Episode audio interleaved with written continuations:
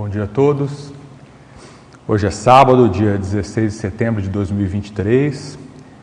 Esse é o Circo Mental Somático de número 596 e o tema de hoje é neuroléxico analógico.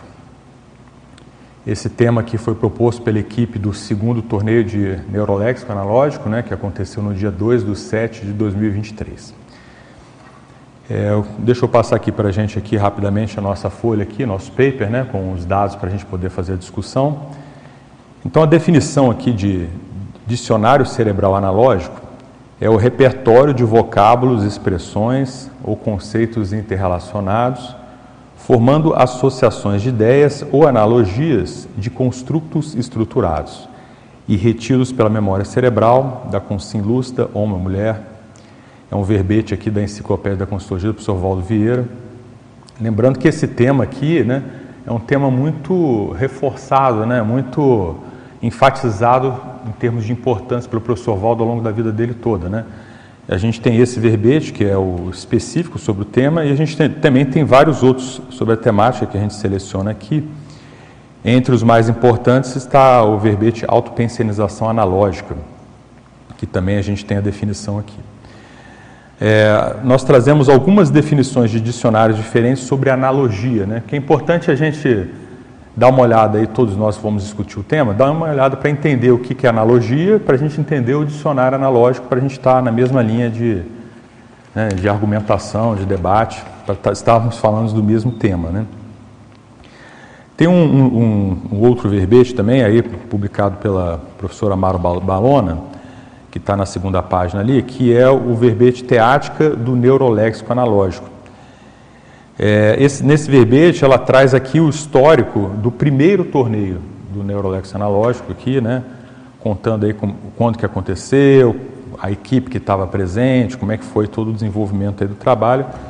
Né, um verbete interessante também, além de tudo, em termos históricos aqui de como que aconteceu esse torneio e temos outras definições. Trazemos também aqui no, no Lexo de Ortopensatas, né, alguma, um pouco mais de uma dezena de pensatas aqui, falando do processo do alto neuroléxico analógico e, e das analogias. Né? Tem várias interessantes aqui que eu acho que inevitavelmente a gente vai acabar passando por elas aqui no nosso debate. E na parte final nós temos aqui outras três obras, que é uma, uma, uma um parágrafo aqui do, do capítulo Autolucidologia, né, onde o professor Valdo ressalta a importância dessas neoideias afins. Tem uma aqui, um tema interessante aqui, né, que sobre as definições, né, o professor Valdo Homo Sapiens Urbanizados lista 100 definições, e uma delas é definição analógica, ele traz algumas abordagens sobre ela. E no dicionário de consciência e terapeuticologia, a gente traz aqui a técnica da analogia consciência terapêutica, que é uma das técnicas mais aplicadas lá na, nos atendimentos consciência terápicos, e aí o dicionário procurou expandir mais ou menos esse tema na, de ordem de aplicação prática no, no processo da ajuda, da assistência. Mas eu gostaria de passar um pouco aqui a palavra para o Pedro, para ele falar um pouco aí como é que foi o, o neuroléxico, né? introduzir para a gente essa Sim, condição. bom dia a todos. É bacana a gente poder retomar nesse assunto, como você comentou, o professor Valdo enfatizava bastante essa necessidade. E a, essa ideia do neuroléxico, do torneio do neuroléxico analógico, parece que foi transmitida por um integrante da Equipex do Australinos em janeiro de 2015 para o professor Valdo. E ele trouxe isso aqui, e aí se constituiu uma, uma equipe, acho que a professora Marina coordenou, a professora Malo estava também, e o pessoal fez essa primeira edição do torneio em julho de 2015. E aí coincidiu com a pós de soma né, do professor Valdo. Então essa ideia, ela não nos anos subsequentes não foi retomada. Uhum. E aí em 2021, a, o técnico científico do CAEC entrou em contato com o Holociclo e pediu, viu a necessidade da gente retomar essa, essa, esse torneio, né, mexer com essa, com essa ideia. Então, desde então a gente tem se reunido, tem uma equipe constituída, né? No caso estou eu, professora Cristiane, professor Daibert, Andressa, Daniel Machado, a professora Denise. A gente começou a se reunir, fizemos simulados para ver como que nós iríamos é, organizar isso, porque uma das a gente pode discutir aqui ao longo do, do debate Uma das dificuldades é a correção, né, quer dizer, os critérios de classificação, para a gente poder entender o que, é analogia na prática, como é que a gente vai, é, de alguma maneira, admitir né, essas analogias no, no caso do torneio. Mas, é, essencialmente, a ideia é a gente tentar entender por que disso, por que, que essa ideia vem de Serenão.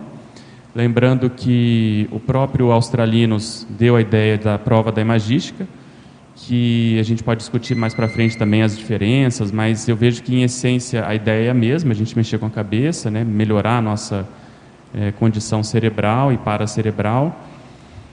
Então, eu acho fundamental isso, né? E a gente entender Sim. por quê. Porque na prática a gente vê que às vezes as pessoas não entendem, não entendem ou porque não, não nunca foi discutido, nunca foi debatido, ou porque muitas vezes se pega no conceito de analogia propriamente dita, não vê essa aplicação na prática. Então, acho que o debate de hoje vai, vai ajudar é. bastante.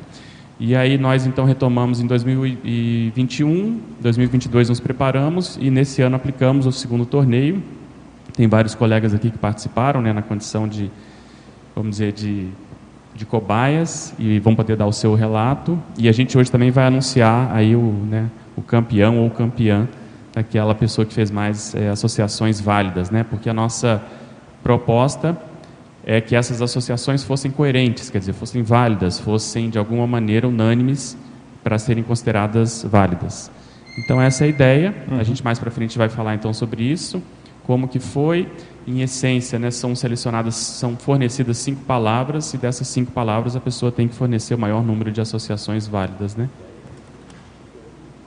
É, o prêmio está aqui, ó. Vale cinco livros da na epígrafe, né? A gente vai. Muito bom. Vai anunciar essa essa gratificação aqui, que Bacana. foi o próprio professor Valdo quando ele teve né, a inspiração, ele fez uma folha naquele estilo dele e propôs esse prêmio de cinco livros que a pessoa pudesse escolher na, na epígrafe. Você falou aí da, da, da, da, relação com a prova da imagística, né, que, que tem, né, que foi também proposta inclusive pela mesma equipe, vamos dizer assim, né? O que, que seria, assim, dentro da experiência que vocês já tiveram, quem já fez aqui também, né, as duas provas, o que, que, seria a diferença quando a gente pensa assim, eu desenvolver né, um dicionário pictórico, né, ou né, de, imagens, né, ou de, envolvendo às vezes até a imaginação, e a questão da analogia? Qual que é a diferença na, de ordem prática que vocês viram na... É, vamos debater, acho que vale a pena. Uma das diferenças que a gente vê, obviamente que eles são sinérgicos, mas você ter um, um objeto concreto, você fazer, estabelecer relações de um objeto concreto, como é a prova da imagística, você faz associações de ideias a partir daí. Então, você tem alguma coisa concreta que tem um tamanho, um peso, uma Sim. cor, uma função, e a partir dali você pode né, expandir e estabelecer outras associações coerentes também. E na prova tem aquela questão de 200 é, considerações também válidas, né? que, que tenham lógica, que tenham fundamento, que não sejam repetitivas. E no caso do torneio, é, a essência eu vejo que é muito parecida, mas é a partir de uma coisa abstrata, que é um conceito, é uma palavra, Sim. uma palavra como a gente teve lá, a palavra lista. Então a pessoa ela vai ter que estabelecer né, o conceito daquilo, as relações. A gente considerou sinonímico, é, processo sinonímico, antonímico, proverbial, enfim, é, demanda mais talvez um conhecimento geral né, do uso daquela palavra na, na língua, né? Então um processo mais vamos dizer, os dois usam minha imaginação, mas eu vejo que um é mais em termos de objeto mesmo, aquele objeto que você está ali, aquele, aquela condição e você dali expandir, e outro mais uma condição universal, vamos chamar assim, da ideia, daquela palavra, e aí você estabelecer as relações. É, eu, eu diferenciaria um pouco, a coisa que eu vejo é um, é um pouco assim, o, o o analógico, ele, eu acho que ele demanda mais de um substrato cerebral, vamos dizer assim, da sua matriz, né? o que, que você já tem de fato de conhecimento. Acho que a imagística, ela abre um pouco para a raia parapsíquica, criativa, né? porque ela, ela, ela abre mais, né? ela é mais... Eu diferenciaria um pouco assim. Max, eu achei curioso. Eu, fui, eu fiz a, o torneio pela primeira vez o tempo todo pensando na prova da magística, pela questão de associação de ideias, né? E agora fiquei sabendo que foi a equipe né, do australiano que sugeriu. E aí eu fico curioso assim para pensar assim, qual a especialidade do australiano? Porque duas, duas provas que tem a ver com criatividade, com, a, É. com, essa, com essa linha, né? Fiquei curioso, não sabe alguma coisa em relação à especialidade do australiano? É, nesse aspecto, não, a gente pensaria em alguma coisa de mental soma, né, mental somática, o uso além, porque eu vejo que o professor Valdo sempre comentava que os serenões têm atributos que a gente não entende e não usa. Então, talvez tenham é, condições que derivem daí, né, quer dizer, do uso do cérebro é, de modo lúcido, de modo consciente, é, sabendo fazer esse cotejo, e principalmente usando essa, essa vertente parapsíquica, né, preparando até certo ponto o próprio cérebro para compreender mais o processo parapsíquico. Então eu vejo a partir daí, mas deve ser um processo mais mental somático, paracerebral, né? Dá uma pista Avançado, né, da né? especialidade dele. Né? É, interessante. Não, é interessante que, assim, em tese, a, a elaboração mental analógica e o processo da imaginação são faculdades mentais diferentes, né? Que trabalham em conjunto, né? Então, eu acho que isso é interessante da gente ver, justamente estudar mais como é que é isso, porque, assim, tem a, a questão da elaboração do pensamento, tem o raciocínio, né? Que são, são todas coisas que, no fundo, a gente, a gente usa elas todas juntas na prática, né? Mas quando você analisa, até no pessoal que estuda o processo da neurociência, eles analisam como coisas separadas, né? Porque a gente tem o processo da mente, tudo isso, tudo isso acontece dentro da nossa mente, né? Da mente humana. E, e essa parte é mais a parte da intraconscienciologia. Ah, só que às vezes envolve, no caso aí, envolve também os sentidos físicos, né? Porque você usa os sentidos, você observa, no caso né, da prova da imagística, você tem o sentido físico, aquilo te traz ideias, aí você usa áreas do cérebro relacionadas aos sentidos, né? Porque você tem um objeto. No outro caso, não, né? É um negócio bem da intraconscienciologia, porque você tem, é o teu, é só dentro do seu, seu vocabulário cerebral, né? É, que tá depende muito funcionando, da, né? da cognição que a pessoa já traz, né? Como é, que É. ela vai articular isso, né? É então, tanto que a nossa abordagem ela foi até um pouco mais abrangente mesmo em termos de, de, né, de consideração para pegar exatamente isso, quer dizer, a cultura geral é da pessoa. Então, vamos supor, se dentro de uma palavra fornecida tem um livro, um clássico, um filme que seja bem tenha muito a ver com aquela ideia, a gente considerou, porque é justamente para ver essa cultura geral que a pessoa tem. Ela vai associando, né? Não, isso aqui tem a ver com isso. Por exemplo, a palavra lista, o filme Lista de Schindler, que é um clássico, todo mundo conhece, entendeu? Então isso foi considerado porque é um processo de associação de ideias. Você tem ali um, vamos dizer, uma, uma referência e o que que eu vou associar, né? Essa referência com o que, né? E aí pode vale tudo, né? Bem A interessante. né? minha, a minha reflexão desde a prova da imagística sempre é, perguntava, me perguntava, por que, que o Serenão propôs a prova da imagística? Que é o dedo de Serenão na, na história, né? E agora veio o, o neuroléxico que eu não, não sabia. E eu vejo que esses atributos, né, das duas provas, são atributos necessários para o pesquisador, para o cientista chegar a ver pom, né? Então eu vejo assim a questão da criatividade, ela é muito séria para a gente estudar mais dentro da consciologia, porque não é só ler, ler, ler, estudar, decorar verbete, fazer a prova. Se você não tiver o conhecimento não, tiver a capacidade de, eh, de criar, de fazer associação de ideias para avançar, você não chega a ver pom. É, eu acho que é o processo de extrapolar, né? Quer dizer, você é, todo o processo de heurística, de invenção, inventividade vem exatamente a partir disso, né? Então eu vejo que na Verpom e no processo parapsíquico essa base, né, do neuroléxico mais avançado, vamos chamar, mais assim é, azeitado, rodando bem, é aí que a, que a pessoa consegue Sim. estabelecer. Só para complementar isso que o Paulo falou, ó, tem uma, uma pensata aqui. Ó, em termos de importância, né, a enumerologia. Em termos de importância, em primeiro lugar, vem a enumeração de conceitos evolutivos. Que é isso que você falou. Como é que você obtém conceitos evolutivos? Pelo estudo, né? Você vai ler, conhecer e tal. E aí e depois a constituição do autoneuroléxico analógico, né? Então você primeiro você de fato você precisa de conhecer, estudar, saber de tudo e tal. Aí para aí você conseguir fazer associação, porque se você não tem a base, vai associar o que com o que, né? aí não dá, né, Rosa? É, Eu queria falar uma falar sobre uma coisa que eu li que o professor Aldo falou, mas eu queria deixar assim para vocês me clarearem mais ainda. Que ele disse assim que a Verpom pode ser a síntese de dois conceitos da Conscienciologia, Eu sempre acho que síntese não é uma questão de criatividade, é uma questão de, de lógica, de raciocínio. Agora, não sei se, se tem um, um, assim, um viés aí da criatividade, eu queria deixar para vocês. Mas, mas eu acho que a síntese no sentido de associação de ideias. Sim, mas a associação de ideias é um raciocínio, né? Não, não, é mas um- é, criatividade, a base é associação de ideias.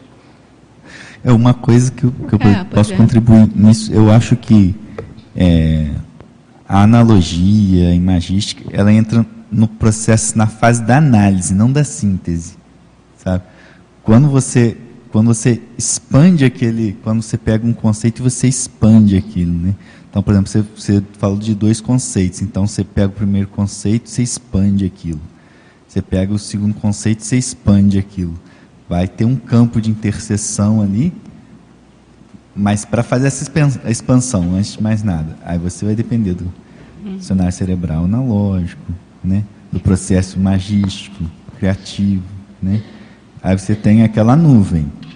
Aí é, vai, vai ter uma interseção. Daquela interseção pode sair um overpom, que é o processo de síntese. Síntese. Mas o processo de síntese, talvez ele não, ele não envolve tanto assim esse processo, né, mais criativo, tal. Aí é uma coisa mais, Entendi. então talvez isso ajude. Achei ótimo. É, e talvez a. Só lembrando que a Verpon não vai vir só pela síntese, né? É, Às vezes o- nesse processo também, de análise ali é, já, vai, já é. vai dar uma ideia nova. Não, eu não quis dizer isso, Sim, tá? sim. Ele Não, tem vários processos, mas eu achei muito interessante quando eu li Bacana, isso. sim, entendeu? sim. Porque às vezes a pessoa diz assim, ah, isso já estava escrito. Eu mesmo às vezes falo. É, mas não é, às vezes é, aquilo é uma síntese de duas verpões que dá uma terceira verpom, entendeu? Parece que é a mesma coisa, mas não é. Sim. Virgínia Jabra. Eu queria comentar sobre a, austra a equipe australino, que você perguntou, né? E o australino trabalha com a expansão do idioma espanhol. Então, para mim, que tem relação com o, o trabalho com o neuroléxico, nós fizemos uma live sobre eh, eh, o australino e tudo mais, e nós fomos nessa linha de, de que ele está interessado em, na expansão do idioma espanhol porque ajuda as pessoas na cognição, hum, em alguns casos. Então, para mim, que também poderia ter relação com isso, uma das relações, né?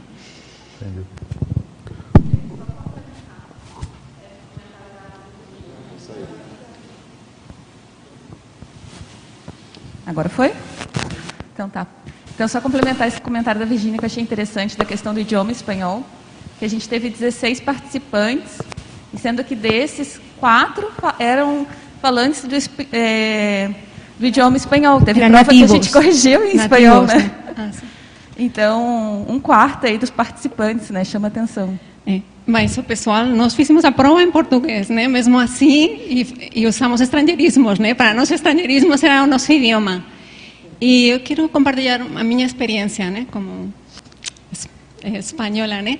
Ou seja, hispano eh, falante, né? E eu fiz a prova e para mim foi mais fácil fazer a de analogia em espanhol que a de imagística. A de imagística foi mais difícil. Todos os termos me apareciam mais em espanhol, era muito...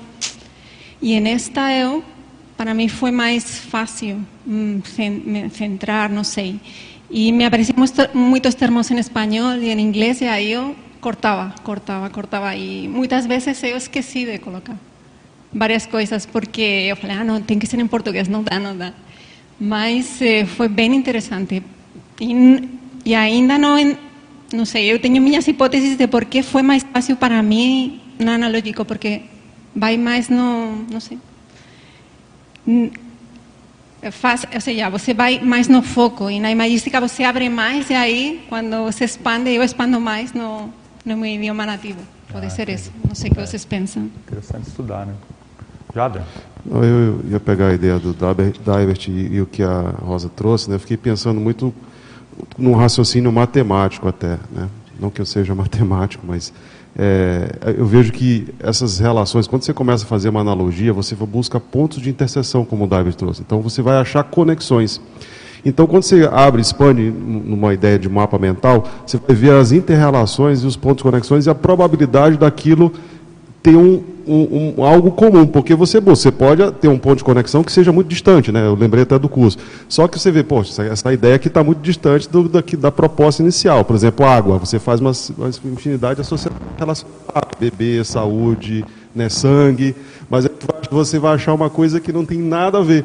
Mas em algum momento aqui tem um, um ponto de interconexão com uma outra variável. Então, assim, eu acho que a, a ideia da síntese é exatamente você ver onde há maior convergência, confluência de, de, ideias naquele ponto central. E aí eu associei muito, né, pegando a ideia do serenão e visão de conjunto e analogia, o processo das sincronicidades, que é muito difícil a gente compreender, porque você só interpreta como algo síncrono quando há confluência, a sinergia, há um ponto de conexão. Né? Então, quais são esses pontos? E aí, dependendo da forma como você raciocina, aquilo faz sentido para você, na tua forma de interpretar aquelas conexões. Né? E aí, para outra pessoa, pode não fazer sentido nenhum, porque a forma dela pensar, as variáveis que ela vai encontrar, ou dependendo do dicionário cerebral dela, isso vai deixar muito distante. Né? Eu só eu só queria te falar o seguinte, assim, pelo que eu estudei, tá? Pode ser que tenha outras abordagens, mas a síntese não é interseção. A síntese você tem uma coisa aqui, outra outra realidade ali. Aí você tem que fazer alguma terceira que consiga é, mesclar duas, mas não que sejam é, não que seja intercessão. Não, não, mas foi essa a ideia realmente que, ah, que eu trouxe. Então tá, vezes... porque senão fica. A interseção é quando Lembrando é a mesma da teoria dos conjuntos em matemática. É, é, é isso. Porque ele falou matemática, né, gente? Eu estou raciocinando matematicamente. Então, síntese. Ou raciocínio analógico. Né? Análise combinatória. Por, nem, nem é isso. Por, nem é análise combinatória. Enfim, por definição o conceito de síntese não, não é isso. É, é, é, tem dois bichos você olha para os dois bichos e dá um terceiro bicho, diferente, mas é da síntese dos dois. Pode estar nenhum nem outro, mas ele tem, a síntese tem que abarcar é, pontos de um e de outro, mas ele não é nenhum nem outro. É uma terceira realidade, entendeu? Então não é interseção, não é o que junta um com o sabe assim, mas... é juntar, mas dá uma é, como que você fala? Quando dá uma uma a, a Miriam que mexe com química me, me, me, pega um elemento, é um pega hibridismo, outro. É um hibridismo. É, entendeu? Então dá um, um terceiro, uma terceira coisa. Mas o, é isso, só para a gente ficar mas claro. o que eu acho que ele comentou também da interseção é do processo analógico, né? A analogia tem que ter alguma ligação entre os elementos que estão sendo Mas não precisa cotejados. ter interseção, porque interseção, gente, é um conceito que, que eu não sei se as pessoas entendem. Assim, tem que ser a mesma coisa que está aqui, está lá, entendeu? Relação de semelhança. Né? Não, não é interconexão. Interseção da matemática que eu estou falando. Sim, mas, é mas, quando Rosa, é o mesmo analogia... elemento aqui, o mesmo elemento ali. Então Sim. não tem novidade, entendeu? Mas vamos, vamos, vamos ver. Entendeu? Ver se você concorda. Na analogia tem que ter alguma relação tem de que semelhança. Ter, tem que então, ter. os objetos têm uma mesma propriedade, uma mesma cor, uma mesma função. Isso é analogia, não é isso? Isso, analogia. Então, isso. É, é, só porque acho que tem a ver com o que ele comentou É. né, dessa relação. É, assim, é, é interessante, você Inclusive puxou é o dois. positivo, né? Desculpa. É uma relação positiva também, né? Você puxou dois assuntos interessantes, que é essa questão da distância conceitual ali da, da analogia, né? Que é um dos critérios que a gente é, até um pouco de dificuldade às vezes de, de colocar assim, não. Qual é a distância que a gente na correção da prova, em, termos práticos, né? qual é a distância que a gente vai considerar, qual é a distância que a gente vai cortar, né? Que é um que é a, a, a nossa linha de, de corte, né? Isso é interessante de da gente pensar, de refletir um pouco. Mas outro ponto que você colocou, que, que eu achei interessante, em relação à questão das sincronicidades. Né? E para captação de sincronicidade, a questão dos, do, do dicionário cerebral analógico amplo, ele é, é assim, a pessoa consegue ir muito além né, em, enxergar aqui nessa realidade que está todo mundo enxergando, a pessoa que tem um dicionário cerebral analógico amplo, ela consegue enxergar muito mais coisas, assim. Então, isso é uma, é uma via também é, do parapsiquismo prático, bem interessante com relação ao dicionário cerebral analógico. Né? Uma coisa por que que eu interessante, porque no material que a gente levantou, eu não vi ninguém falando diretamente sobre a relação do dicionário analógico com a questão da captação de sincronicidade. Você tem um exemplo assim para a gente pra esclarecer isso? aí? Posso dar? Sim? Estava lembrando, né? Por isso que eu estou falando, né? Ah, eu acho que se você pegar os, os verbetes de sincronicidade, vai ter isso Ah, indiretamente. tá.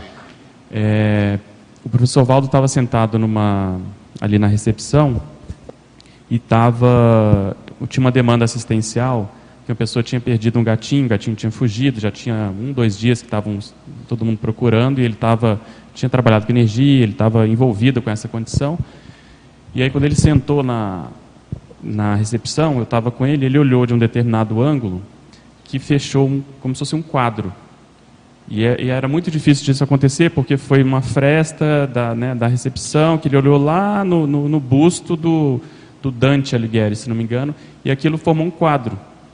E quando aquilo formou um quadro e aquilo chamou atenção, iluminou, ele falou que fez como se fosse uma moldura cheia de energia, ele sabia que aquilo que o, que o gatinho ia ser encontrado, ele ficou tranquilo e daí a poucos minutos entrou a pessoa e falou Valdo, obrigado porque o gatinho foi, né, apareceu, não sei o que lá. E aí ele ficou tentando entender essa condição. E aí eu estava junto, eu falei Valdo, ah, uma variável que eu vejo diferente que, que, que pode justificar é porque o italiano está aí, que é o serenão que você falou, porque na época ele não tinha nem ainda, não sabia nem quem era, né? Não- a gente não sabia que era, o, que era o serenos de fato, mas ele falou que era o italiano, o italiano estava mexendo. E eu estabeleci essa correlação, porque o Dante é italiano, representa bastante né, da, da cultura, e o consegue. Ele falou, ah, vou pensar e tal, e depois ele, ele realmente né, admitiu. Então, eu vejo assim a cabeça do professor Valdo. Primeiro para ver né, um busto sendo né, enquadrado, aquela condição toda, o processo energético que estava acontecendo ali, a interpretação, porque ele estava com aquilo na cabeça. Se o fenômeno aconteceu em função da demanda que ele estava, ele já associou uma coisa com a outra que talvez a gente não associasse, nem, nem, ia, nem ia perceber.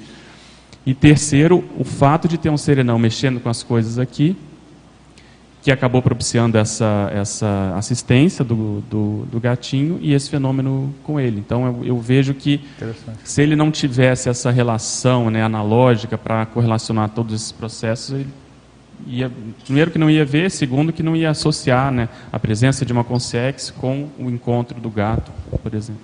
Sim, se- mas é bacana o fenômeno, né, cara? Você vê que é uma coisa assim que é, é muito individual, né? Da pessoa conseguir ele fazer tá a com correlação. Tem que ter aquilo, né? todas essas variáveis, É. né? E dentro da vivência dela, né? Que às vezes uma outra pessoa não ia ter nada a Não ver. ia, né? é. porque ele está envolvido com aquilo. Então é, como se ele é microcosmo e macrocosmo. Então ele está com aquilo e vê o que, que o cosmos está né, mostrando para ele de linguagem. Né? Uma, uma coisa que eu vejo do neurolexo analógico é exatamente esse processo de tradução. Dizer, a tradução do parapsiquismo, a tradução dessa linguagem cósmica, a tradução em palavras, a tradução do processo assistencial, né? você conseguir atingir, acessar a pessoa de uma maneira mais, vamos dizer, redonda para ela, né? do que você ficar só no seu mundo. Né? Então.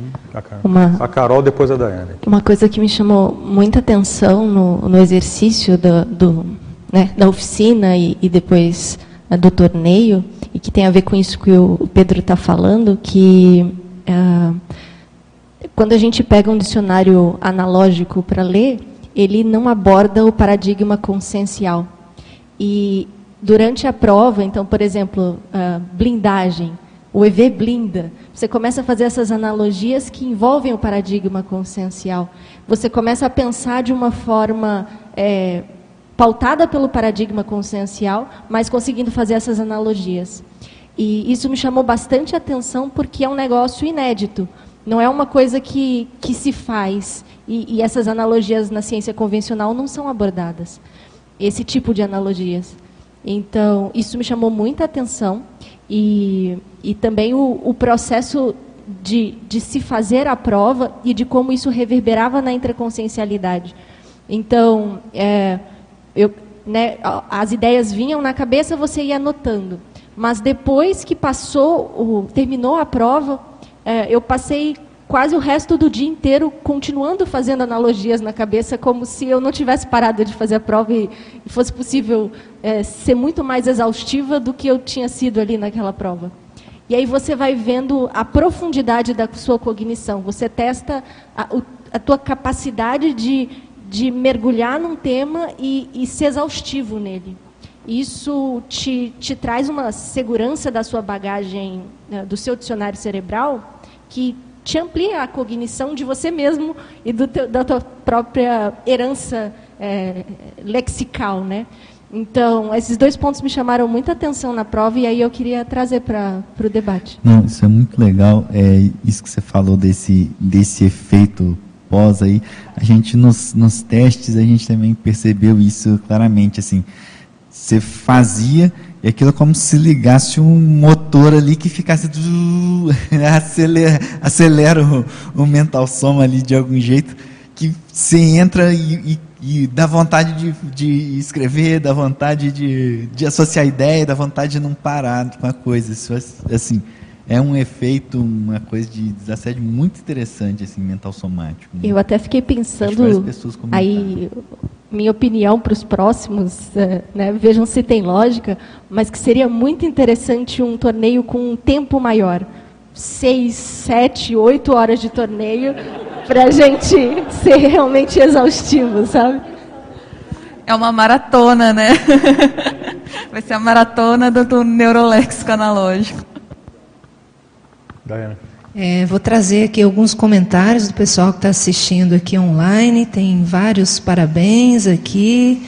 Tem o Carlos Moreno, ele não pôde em função de saúde, mas recomenda a participação no torneio. Tem uma, um comentário aqui da Eliane é, Voslava, ela diz: Eu considero que o dicionário analógico é otimizado através da autodesrepressão, pensar sem medo. Enfim, uma série de outros comentários aqui bem bacanas. Vou trazer aqui uma pergunta do Eduardo Dória. Então, a pergunta que ele faz é na primeira página aqui, né, do, do resumo, ali, ali logo na definologia ali nas linhas 2 e 3, no, no trecho que diz: formando associações de ideias ou analogias de construtos estruturados e retidos pela memória cerebral da consim. Então ele pergunta: quais as suas dicas para fazer da leitura de dicionários uma ação gostosa e não enfadonha? Então estou lançando aí para a turma. É, eu acho que se a pessoa vai ler dicionário já com essa visão, né, a visão de aumentar a cultura, a visão de fazer associação de ideias, a visão de compreender mais muitas vezes como que um determinado grupo se comunica, no caso de jargão, né, uma terminologia específica, a pessoa ela fica mais curiosa e aí essa leitura de dicionários fica menos enfadonha. E outra coisa também é que precisa ter uma, um, um uso até no próximo ano a gente vai trabalhar bastante com essa ideia, que é quem é, vê mais a necessidade do neuroléxico analógico é muitas vezes quem passou por um fenômeno e não consegue denominar, falta palavras, tem que pesquisar, ou quem escreve muito também e muitas vezes quer traduzir uma ideia e, não, e, não, e a palavra não é adequada. Então você acaba fazendo esse casamento, quer dizer, se você tem a necessidade e ela é real, você acaba se interessando mais por ler dicionários, porque eles necessariamente vão expandir a sua cabeça, porque obviamente vai ter coisa ali que você que a gente nunca viu, que a gente não conhece, né? Então eu daria essa, essas duas dicas. É, outra dica, para mim o que começou a funcionar mais foi através da autopesquisa, para entender um termo um pouco mais aprofundado, tanto um trafor, um megatrafor, por exemplo, aí você expande na família dos trafores e tudo mais, para você entender mais, e também trafares, para você entender, ou seja, esse trafar em relação com quem? E aí você começa a entender tuas condutas diárias, teus comportamentos, né? A partir de, do dicionário. Então eu penso que você consegue aplicar na rotina.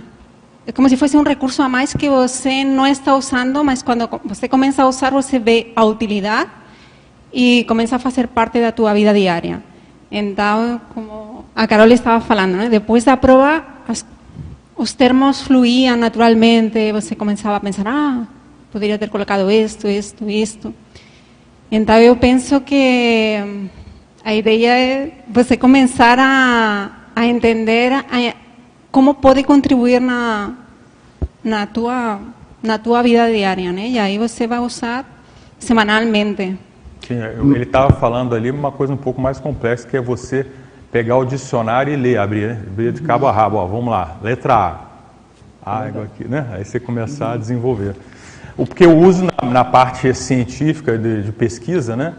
Ele é um uso avançado e tudo, mas né, cê, é, eu acho mais fácil do que você pegar um dicionário e abrir e começar ele do, do início ao fim, né? É, mas eu penso, é é, eu penso que também, né? Porque a partir da curiosidade que você pode ler, né? Mas quando você vê que tem um uso para você, né? E que pode ajudar, e aí você começa a expandir, porque você começa com autopesquisa, mas depois você começa a usar em outras áreas da tua vida. Então, às vezes na pesquisa do, de tu trabalho, na pesquisa do, do, da tua GESCOM. Então, você começa a ampliar o leque de opções que você tem. São recursos que nós, às vezes, não usamos e que temos aí disponíveis e que podem, eu penso, melhorar, me, melhorar nosso, nosso trabalho. Max, eu posso contribuir? Cumprimento, depois o Paulo fala aqui. Tá. Eu estou nessa linha que a Virginia falou, da questão, eu sempre gostei de dicionários, a vida inteira eu gostei de dicionários. Eu acho que isso é um dos fatores que fazem com que, fizeram com que ampliasse minha cognição. E esse uso para pesquisa, realmente, ele é fantástico. Você começa a ler e você vai entrando. Você lê um verbete, você entra em outro, que entra em outro, que entra em outro.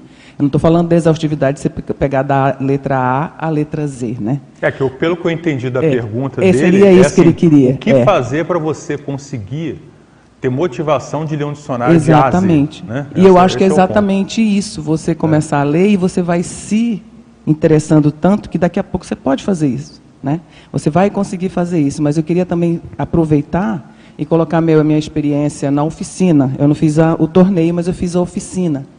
E aí a, tem essa ligação do motor, sim. Eu passei vários dias né, com essa, com o negócio que eu queria fazer analogia com tudo em todas as temáticas. E eu comecei a usar como técnica de gestões. Então, se eu tenho um verbete para escrever, antes de qualquer coisa, eu sento e faço a, a, o maior número possível de analogia daquela temática. Então, isso tem ajudado demais. Artigo, qualquer coisa. Então, é uma técnica muito interessante para você começar a usar cotidianamente para você fazer as gestões. É, então, Bacana. queria compartilhar. Uma curiosidade, lembrei do, do desafio da Conscius de fazer o conscienciograma com 50 mil perguntas, né? Ali vai ser necessário essa capacidade né, do Neurolexo analógico, porque vai ter muita.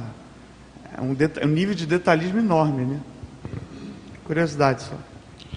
Ainda contribuindo com o que a Alane disse sobre a oficina, é, muito do que eu comecei a, a, observar e desenvolver em termos de parapsiquismo, inclusive na oficina, Max, as analogias, é, assim, o estímulo a fazer analogias é por conta de, de, da conexão ou da, da, percepção desse padrão de energias. Né? Talvez aí seja, de repente, a, a por que, que o serenão tem interesse que a gente desenvolva isso? É, quando a gente entra nesse padrão de energia, por que, que a gente tem esse estímulo? Por que, que você é motivado a, a entender mais sobre e fazer relação com tudo, né? a tudologia? Talvez seja nesse sentido, porque, obviamente, quanto mais conhecimento você tem, a tua visão de conjunto, a cosmovisão se amplia, então é mais fácil você perceber a, a relação das coisas, da importância de tudo que a gente faz. Né? Eu lembro que o Valdo falava, né, voltando à questão da sincronicidade, que é uma coisa que, vamos dizer assim, está na minha, na minha pensanidade recentemente. É, a gente começa a ver os processos de sincronicidade, interpretar coisas com, aparentemente complexas, que nem o exemplo que o Pedro trouxe, né? porque você é, tem maior capacidade cerebral de interpretar. Pra, aquilo pode passar desapercebido a várias pessoas, mas se você tem acha um ponto de, de conexão com aquilo, aquilo faz sentido. E, e no, depois você acaba muitas vezes comprovando. Né? Então, talvez, aí pensando, voltando à questão do que a gente discutindo, né, por que, que o serenal australiano queria, quer tanto que a gente desenvolva isso, talvez seja muito nesse sentido, né? da gente realmente perceber mais esses fluxos aí e, e o quanto a gente pode acelerar nosso processo evolutivo e interassistencial por conta dessa facilidade de conexão. Né? Não, você está falando que o Serenão quer que a gente desenvolva isso, né? Mas a minha pergunta era o seguinte: por que, que esse neurolexo analógico é indispensável para o evoluciólogo, o eufixista para o Serenão? Por que, que para eles é indispensável? Por quê? Por que, que é tão importante? O, por exemplo, existe a, a, consciência, a consciência consegue chegar no nível de, de evoluciólogo ou fixista, por exemplo, sem ter um bom dicionário? É uma pergunta, né? Sem ter um bom dicionário cerebral? Se sim, por quê? Se não, por quê? Né? Eu acho que não, né? acho que o gabarito é não. gabarito. Mas uma das coisas que a gente assim, fazendo correlação até com a própria serexologia, né? Eu, eu, eu procuro estudar muito analogia serexológica. Então, para você identificar é, personalidade consecutiva, por exemplo, né? Então você vai, vai estabelecer uma relação entre dois, duas, dois corpos, vamos chamar assim, né?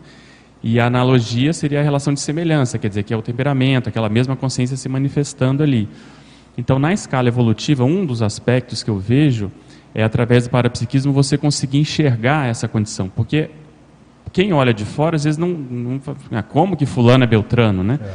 Então, obviamente que vai ter o processo parapsíquico que vai ajudar, mas essa essa relação de semelhança, esse processo analógico, eu vejo que nesses níveis mais avançados que a gente viu com o professor Valdo, é, a gente começa a pensar que talvez existam coisas nesse sentido. Então, processos de grupo, processos mais assim, que, com muitas variáveis, que às vezes vai ter um elemento comum que eles vão conseguir enxergar e às vezes a gente, a gente não. Né? Então, quanto mais o cérebro, né, e aí ele, ele cita né, na, uma das frases enfáticas aí a relação quando o evoluciólogo está ressomado. Né? Quer dizer, é. quanto mais o cérebro for calibrado, for assim, preparado para poder fazer essas, essas correlações mais avançadas, eu vejo que é um dos elementos que você vê que a pessoa está mais numa escala mais avançada. Né? Não, pelo que você está falando, assim, parece que para você se manifestar nesse nível, você tem que ter uma cosmovisão, né? um nível de, de cosmovisão, que se você não tem dicionário lógico, você não consegue ter. Né? Exatamente. Então a tua visão fica muito pequenininha. Né? É, e essa, essa né? cosmovisão né? eu vejo que é, é número de variáveis concomitantes, principalmente no processo parapsíquico. Então você pode ter o processo, por exemplo, da trirecepção. Né? Você está descoincidido na né, pessoa, né? o professor Valdo deu esse exemplo, ele começa a ver, né, consegue, vamos supor, em três dimensões diferentes simultaneamente.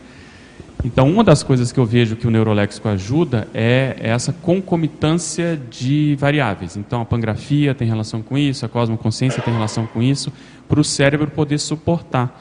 Então, quando há uma manifestação parapsíquica, um transe, por exemplo, é bem nítido. Você vê que você é, capta até determinado ponto que às vezes você tem uma limitação que é o filtro ali, que é o processo cerebral.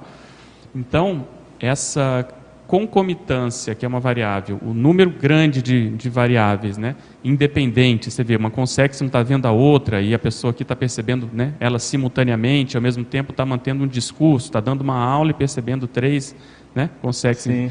Então, eu vejo que o neurolexo é como se fosse a máquina conseguindo rodar com muitos, muitas janelas abertas, vamos chamar assim. Perfeito, assim. Então, mas, é, mas é interessante isso, Pedro, só para complementar, que assim, ó, é na condição de consim, né?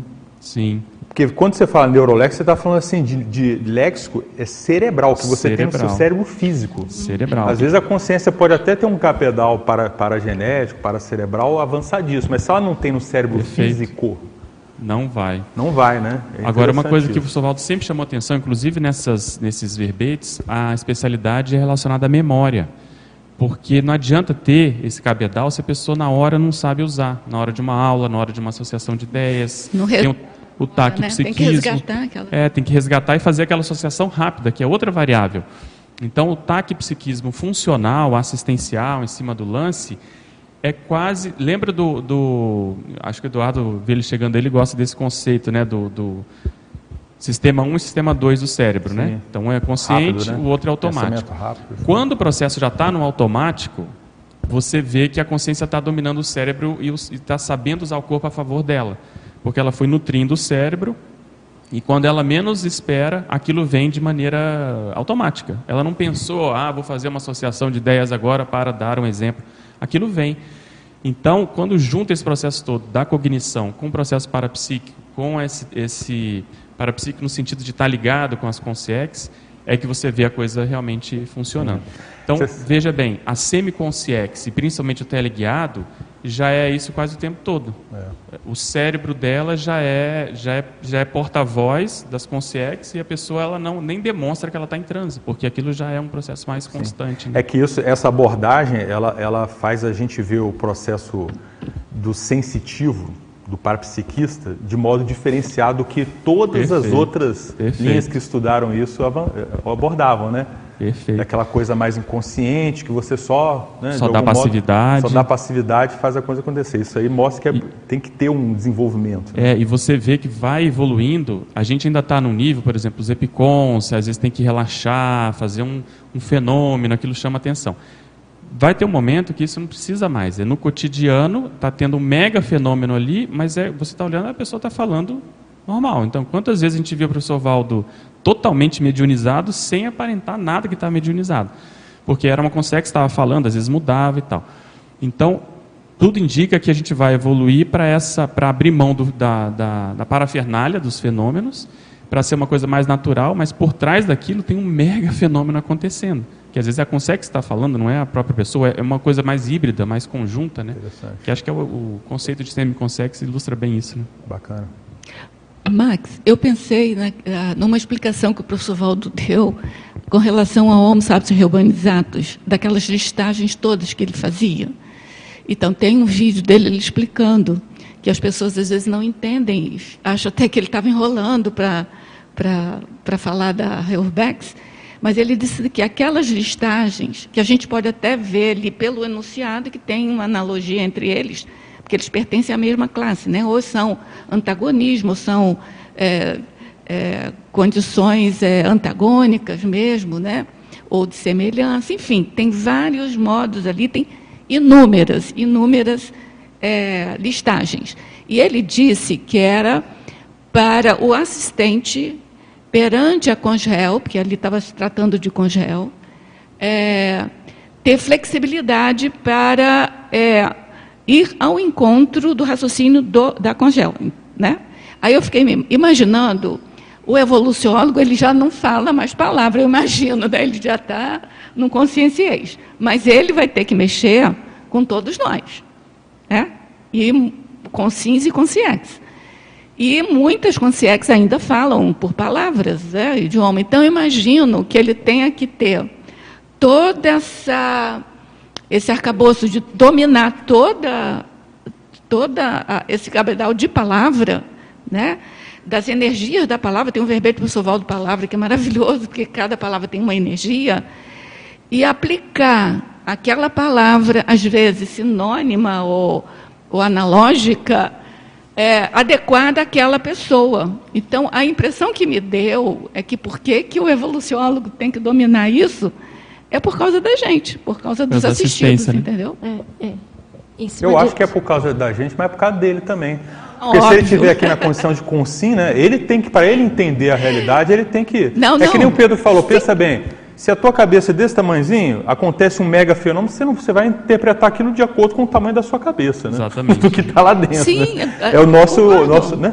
Concordo, porque até as listagens lá do Homo sapiens urbanizatus é para gente Pra... Né? Mas para a gente poder Assistir. atender Agora, melhor, né? o melhor possível. É só um, um, um, adendo dentro disso.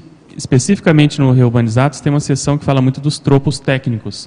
E às vezes as pessoas não entendem por que está ali. E é exatamente isso que você está falando. Quer dizer, é, é, estudar a linguagem, estudar as relações, as comparações, a metonímia, a metáfora, etc., e uma série de outras, ajuda a gente a, a ver semelhança onde às vezes aparentemente não tem. Porque isso que é, é o diferencial. Porque você vê uma analogia isso. óbvia, beleza. Mas você começar a ir nas nuances, é que é, é entre o detalhismo, exaustividade. Só fazendo um, um adendo também, é, eu fiquei pensando nesse sentido que vocês estão falando, que uh, o evoluciólogo, né, o orientador evolutivo de consciências. Então, quando a gente puxa uma consciência, ela está conectada a várias outras, e essas outras estão ligadas às outras.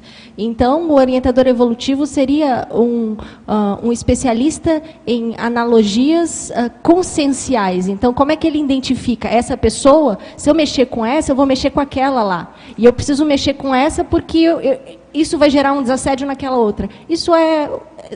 A base é o processo da analogia dessas interrelações conscienciais. Bem colocado. Eu vejo também que o. Marcos, o professor. Ah, tem alguém na frente? Não, fala você, depois ela fala. Ah, o professor Walter sempre comentou também, pelo que eu lembro, né? Que a questão que ele tinha de vantagem diante dos mais jovens, que até tinha um cérebro melhor do que o dele, mais avançado, mais novo, etc., era a questão de que ele, ele fazia muita analogia. Né? A associação de ideias para ele era uma coisa muito, muito forte, porque é devido à experiência também. Então, a experiência gera essa questão da analogia. Né? E eu vejo também que eh, quando a gente usa analogias, a gente enriquece e melhora bastante a questão de recuperação de cons. Né? Então, a recuperação de cons deve estar bastante associada nesse processo. E uma outra coisa que eu queria também, até opinião, é, nós estamos precisando trabalhar em cima de um sistema que, de, de, de um dicionário de analogias mais, mais eletrônico, que pegue todas as coisas da conscienciologia uhum. e faça analogia de tudo, e você possa dar alguma palavra-chave, ele vai trazer todas as analogias que isso possa ter. E a ideia é usar IA para isso, usar inteligência artificial. Até que ponto, de repente, a IA pode nos ajudar a melhorar nossas analogias também? Uma boa pergunta. É, dentro do que, do que o Pedro trouxe, a questão da serexologia, eu estava pensando que a gente usa muito essa condição da analogia até no, no retrocenha, né? O Mater Pensene também, então a gente não, não dá para ser literal ali naquela avaliação, naquela expansão de ideias. Isso ajuda muito na até na desdramatização, né? Quando a gente está olhando para o nosso passado, se a gente pensa de uma forma análoga, isso não, não é, eu não era isso, eu era alguma coisa nesse campo, né? Então isso vai dando uma uma abrandada, uma tranquilizada nessa busca do passado. E quando a gente traz ali uma, uma hipótese de retrocenha, estou falando, semana que vem também vai ter o curso, a gente vê que essas acepções, que quando a pessoa explora as acepções daquela palavra, ela realmente expande, isso parece que dá um. Às vezes a palavra até nem é uma palavra muito boa, é uma palavra neutra, mas ela puxa um pouco mais para o nosográfico. Mas a expansão é tão grande, a gama de possibilidades é tão grande, que isso dá um, dá um, uma apropriação daquele, daquele passado, daquela holobiografia. Então é um processo muito muito positivo. E o Mater Pensene também trabalha muito com isso. Não é literal, a gente não consegue ser literal, né?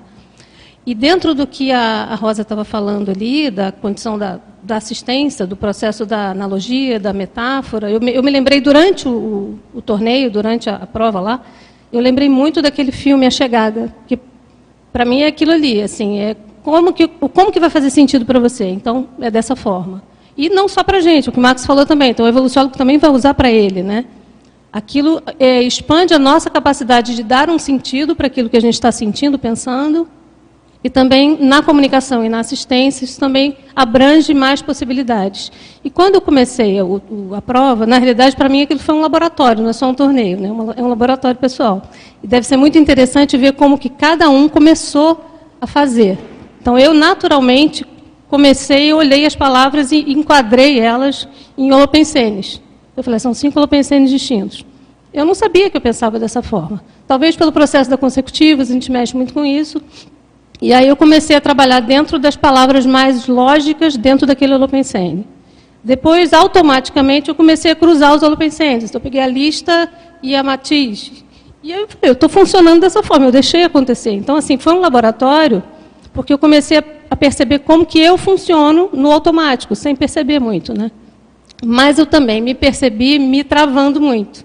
Então, isso que eles falaram, por exemplo, de fazer essa validação por critérios, eu comecei a invalidar é, palavras sem critério. Quais são os meus critérios? Então, um processo de autorrepressão, de medo, ah, isso, isso aqui está muito distante, isso aqui vai, vai pegar mal, enfim, eu comecei a me tolir, eu percebi bem isso depois, então, pode ser que o meu, meu número de validações tenha sido mais alto, porque eu cortei, mas eu podia ter escrito muito mais, e poderia ter arriscado mais e ter tido um número maior de validações. Então, isso foi muito bacana para mim, para eu perceber o que, como eu ajo e como eu atuo na vida mesmo, né, na minha manifestação, até na própria escrita.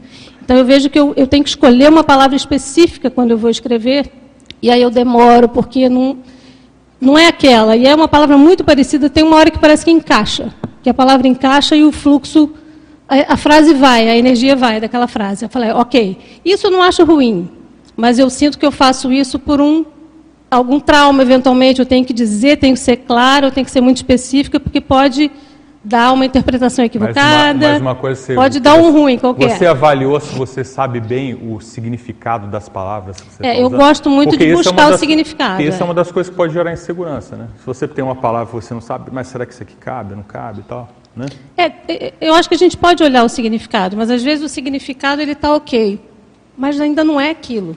É como se ainda não fechasse, não Está fechasse a faltando questão. uma variável. É porque é, as palavras têm os sinônimos que às vezes são próximos e são melhores uns que os outros. né? Exatamente. E às vezes, se você pega um termo análogo, ele te abre para uma outra coisa que você quer dizer sem escrever. Sim, é como se entendi. você desse uma, uma abertura, deixasse uma abertura ali para uma outra acepção. Você deixa no ar.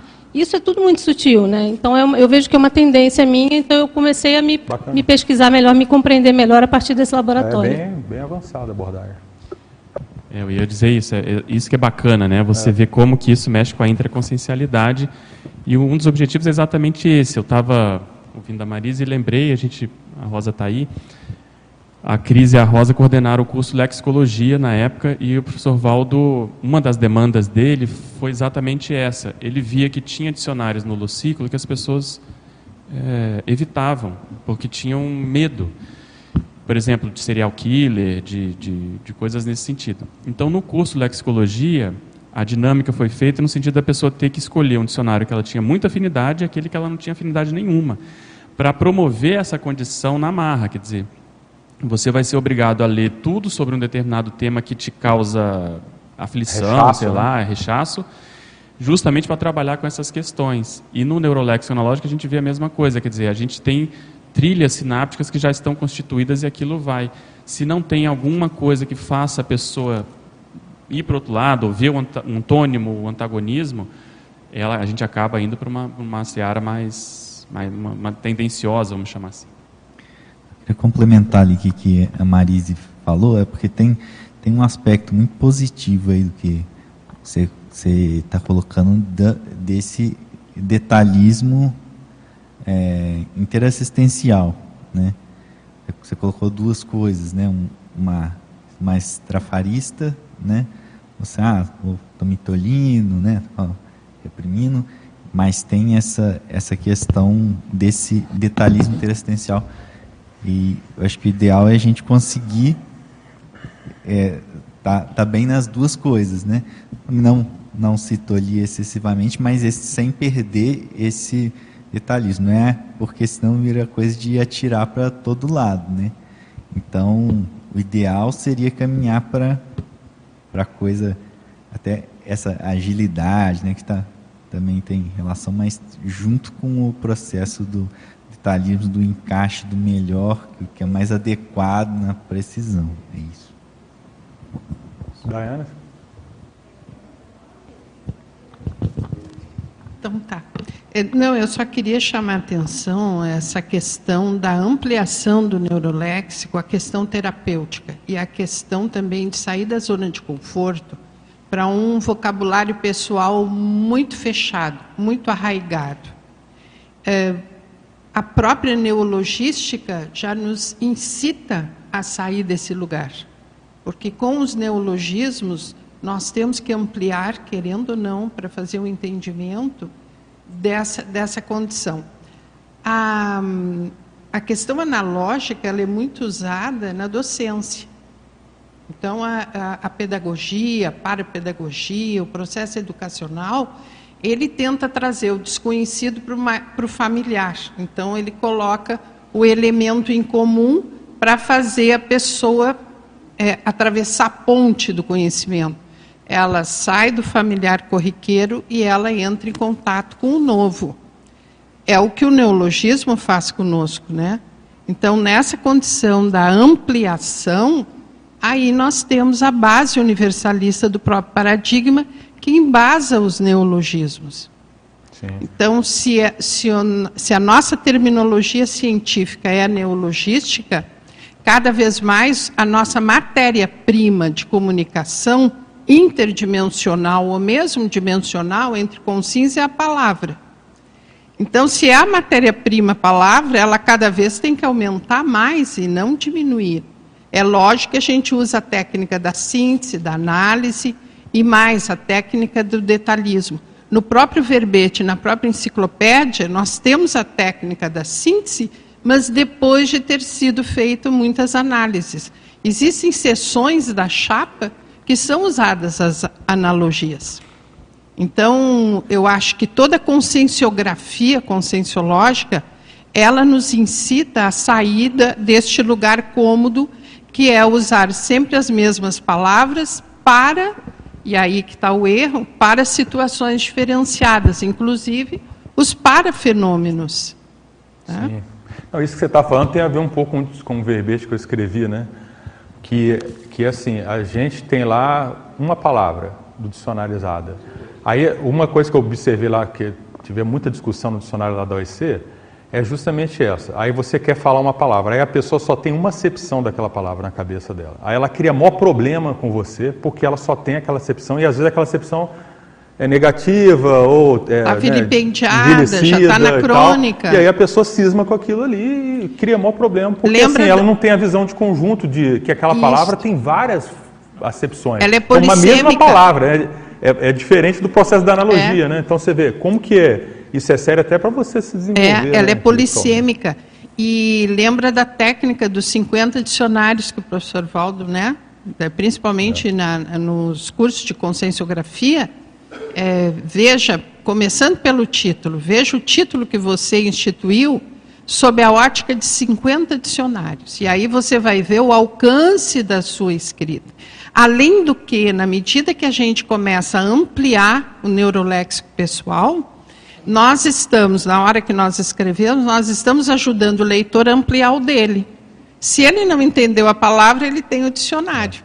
Que é, que é essa a técnica, né? Fazer a leitura sempre com o dicionário do lado. Eu queria aproveitar essa pergunta, eu vou passar para a turma que quer falar aqui, mas só para emendar aqui, que é assim, ó, o professor Valdo fala que esse dicionário, o analógico especificamente, é o mais avançado, né? Mas a pergunta é, por exemplo, esses dicionários que a gente falou lá, de polissemia, de sinonímia, antonímia, até o poliglótico e tal, eles são um pré-requisito para o analógico? Ou não? Ou na analógico vem em paralelo junto? Como é que, como é que vocês veem que funciona esse desenvolvimento do nosso dicionário cerebral aí? Eu, eu acho que, pegando um gancho ainda ali na Miriam, como ela falou que a parte terapêutica, eu acho que a parte didática também é importante, porque às vezes todo mundo acontece, às vezes tem algum, existe algum conceito, alguma teoria de qualquer área, que você tem um entendimento ou não entende ou tem um entendimento muito raso. Aí às vezes o professor ou quem está falando com você faz uma analogia sobre aquele, sobre aquilo, você entende muito mais rápido. Você começa a fazer sentido porque ele pega um conceito que você entende melhor e né, faz, faz a, a comparação, faz uma, uma, uma analogia, né, literalmente, faz uma analogia com um conceito que você não entende. Aí quando você encaixa um no outro, aí a ficha, a ficha cai. Mas para você poder entender, você tem que ter o um arcabouço para poder uhum. ligar as pontas, né? Então, tanto na parte de você produzir a coisa, chegar em síntese, chegar em conclusões, para você entender a coisa, se você já tem o arcabouço, fica muito mais, muito mais fácil, até nas decodificações de, de, de fenômenos parapsíquicos. Né? Eu lembrei, na verdade, Max, de uma casuística que, que aconteceu lá na dinâmica, que eu acho que mostra, talvez, assim, que a consinha que às vezes trava mais esse processo de desenvolvimento do dicionário cerebral aqui analógico. Então, como é que a gente trabalhou lá? Foi na, na dinâmica da heurística, né? O, os materiais eles estavam todos cobertos com, com, com envelope e todo mundo passou ali para sentir as energias. Eles tinham que escolher ali aquele material, né? Sentindo mais energia, pegar aquilo, né? Levar para sua mesa e, ao manusear aquele material, gerar ali ideias novas. Aí o que, que aconteceu? Né? Curiosamente, quase todo mundo escolheu o dicionário analógico, sem saber que era o dicionário analógico. Porém, qual para mim foi o detalhe? Daquela turma que escolheu o dicionário, ah, senti muito meu coronochak, senti muita energia, pouquíssimos conseguiram usar o dicionário analógico para gerar uma ideia nova. Entende? Aí, eu, você, aí o que, que eu analisei disso tudo? Né? Eu vi que a pessoa ela é atraída energeticamente, parapsicamente para aquilo, mas na hora que ela se depara com o material, ela trava. Aí ela não conseguiu fazer um bom uso disso. Então deu para ver esse gap né, entre esse processo parapsíquico e, e talvez as nossas questões intraconscienciais para a gente desenvolver e deslanchar nessa, nessa linha aqui. Né? Então, queria trazer esse exemplo que eu achei tá. muito didático, pelo menos para mim foi, né? Fala, Eduardo. Max, eu, depois da nossa reunião lá de terça, eu fiquei refletindo muito sobre o, esse assunto que dentro da conscienciologia, para mim, eu tinha uma, uma noção um pouco, acho, desatualizada, talvez. Eu achava que a analogia não tinha esse valor todo, entendeu? E aí eu fui estudar, vi o teu verbete e tal, a, a gente fez a reunião com o pessoal da Consecutivos, o Pedro estava lá e tal. E eu fiquei esses dias pensando sobre isso. E tu fez a pergunta exatamente que era a pergunta que eu me fiz durante essa semana inteira. O que que como é que essa coisa acontece do ponto de vista evolutivo? Raciocínio analógico, raciocínio indutivo, dedutivo, é, enfim, né, a gente não raciocina só por analogia, a gente raciocina de várias maneiras. E o João Paulo falou uma, uma questão ali agora, né, que essa questão é, de você, se você tem um cérebro vazio, você não faz analogia, porque você não tem é, substrato para comparar, né, para fazer essa condição. E aí, aí o pessoal me corrija se eu estiver errado, mas eu, eu, assim, o meu raciocínio foi mais por essa linha de que há um, um crescendo de valor do ponto de vista evolutivo na medida em que o seu neuroléxico vai se desenvolvendo no processo evolutivo. Porque você começa a ter mais substratos e esses substratos vão sendo a prova do ponto de vista é, da, das comparações né, que você faz o tempo todo, constantemente. Para né? interpretar a realidade, né? Pra e a para a realidade. Exatamente. E aí eu lembrei de uma condição também, que é a questão idiomática, em que o professor Valdo traz essa questão do universalismo, usando o idioma como exemplo. Né? Como que o idioma, é, você quando fala várias línguas, como você se torna um ser mais universalista, até porque você entende a cultura desses idiomas né, em outras localidades e tal. E, enfim, eu, eu lembro quando eu ia para a China algumas vezes, a gente chegava na China e, meu, não tem nem jeito de comparar, porque tu não faz nenhuma ponte de conexão com o que a pessoa está falando, né? Aí quando começa a falar inglês, você ah, dá aquela, aquele alívio, né? Puxa, estou me comunicando. Então, é, eu acho que tem essa condição da analogia, quando a gente pega assim a escala evolutiva, eu imagino que há um momento Claro que ela acontece desde sempre, né? porque o idioma é um exemplo. Né? O segundo idioma é mais fácil do que o primeiro, o terceiro idioma é mais fácil que o segundo, porque você vai estabelecendo uma série de analogias, uma série de comparações de um idioma com o outro. As palavras são parecidas, os conceitos são mais ou menos. Né? Chega uma hora que começa a ficar mais parecido aqueles idiomas que têm uma mesma raiz. Mas eu suponho, eu imagino, uma hipótese, que na medida em que a pessoa vai evoluindo, a partir da desperticidade, em que o arcabouço, aquilo que o João Paulo falou, o arcabouço cerebral, o neuroléxico já está mais avançado, cada vez mais o processo analógico vai ganhando mais e mais força. E ele já acontece desde o início, né? mas eu imagino que há um momento ali em que há uma supervalorização em função do substrato evolutivo, do ponto de vista da inteligência evolutiva, em que acontece. E é aquilo que ela trouxe ali, eu achei muito legal, essa questão do orientador evolutivo. Você imagina o neuroléxico analógico do orientador evolutivo de entender que aquele temperamento é, é, parecido com outro temperamento, se eu mexer nesse temperamento, vai mexer na família, vai mexer e tal, tal, tal. Então, assim, eu acho que há um acelerador, respondendo à tua pergunta, talvez haja um acelerador nesse processo analógico em termos de valor, na medida em que a pessoa vai evoluindo, né? Mas, enfim, é, hipóteses. Não sei se o pessoal. É, eu acho que uma coisa que ajuda é trocar a palavra analogia por associação de ideias, né? Ideias afins. Porque senão a gente fica muito na questão da analogia é, é. estrito senso. Então, a questão é a gente aumentar a nossa capacidade de estabelecer associações de ideias afins, associações de ideias lógicas, coerentes. E aí entra tudo isso que, né, que foi comentado, quer dizer, as consciências se comportam às vezes do mesmo modo, a consciência do mesmo grupo, teve no mesmo holopensene, tem aquele hábito pensênico. E o, o, grande, um dos grandes méritos intraconscienciais é a gente fazer associação de ideia para fugir do nosso padrão de pensamento habitual, de a priorista que a gente tende a ser naturalmente, né? A gente tem esses, esses esses campos. Então, quando a gente começa a enxergar outros modos de, de pensionizar, de raciocinar, de processo de cultura, né, de idioma, a gente começa a oxigenar a nossa forma de pensar e a reciclagem tende a acontecer.